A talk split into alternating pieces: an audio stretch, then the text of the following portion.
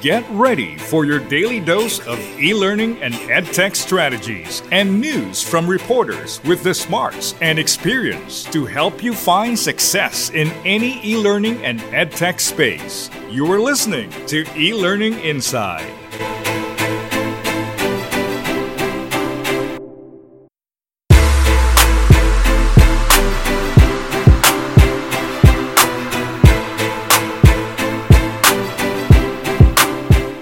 Udacity in trouble?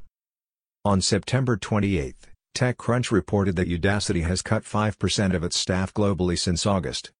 The startup, which was once best known for offering MOOCs but is now primarily known for offering its trademark nanodegrees, is worth an estimated $1 billion.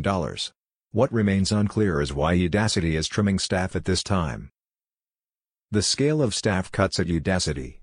In a recent article about Udacity's staff cuts, TechCrunch reported that a spokesperson for Udacity sent an email explaining. Back in August, 5% of our global employees were laid off based on carefully considered, strategic business decisions. We are supporting our former and current employees through the transition. Our business continues to grow, with offices in India, China, Germany, Brazil, Egypt, and the United Arab Emirates, in addition to Silicon Valley. We continue to hire for key roles. Reportedly, Udacity has approximately 500 employees globally and about 25 people were impacted by the current round of layoffs. The layoffs came as a surprise to many since Udacity appears to be doing exceptional well. It now has over 10 million users on its platform and a growing list of corporate partners who are rely on the company to offer training programs. In fact, Udacity currently counts Accenture, AT&T, Bank of America, GE and Ford among its customers. More details on the Udacity AT&T partnership can be found here. According to TechCrunch, the company is also doing well financially. It took in $70 million in revenue 2017. Given Udacity's relative success, why is the company trimming its staff? Reasons why Udacity may be trimming back. One speculation put forward in TechCrunch is that that Udacity is currently tightening its purse due to the fact that it has not raised any money since 2015. Back in 2015, the company raised $105 million. The 2015 funding round was led by Bertelsmann.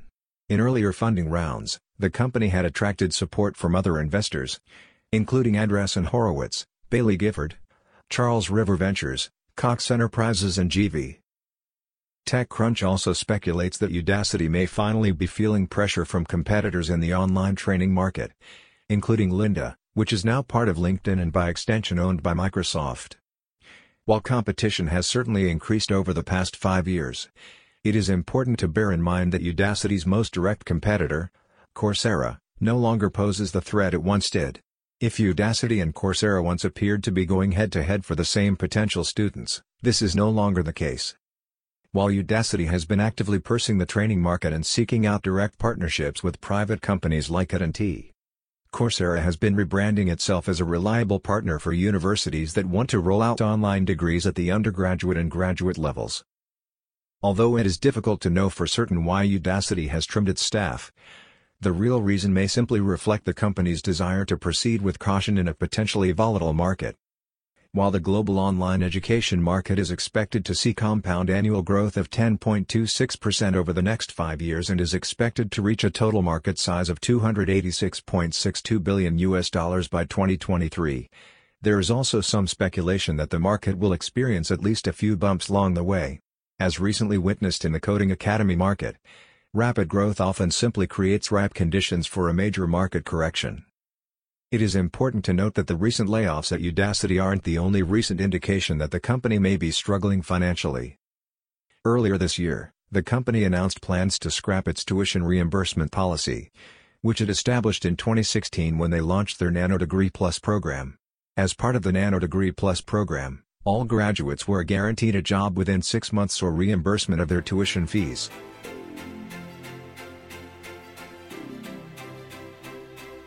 Thanks for listening. Be sure to add and rate eLearning Inside on your favorite podcast listening platforms. Be well.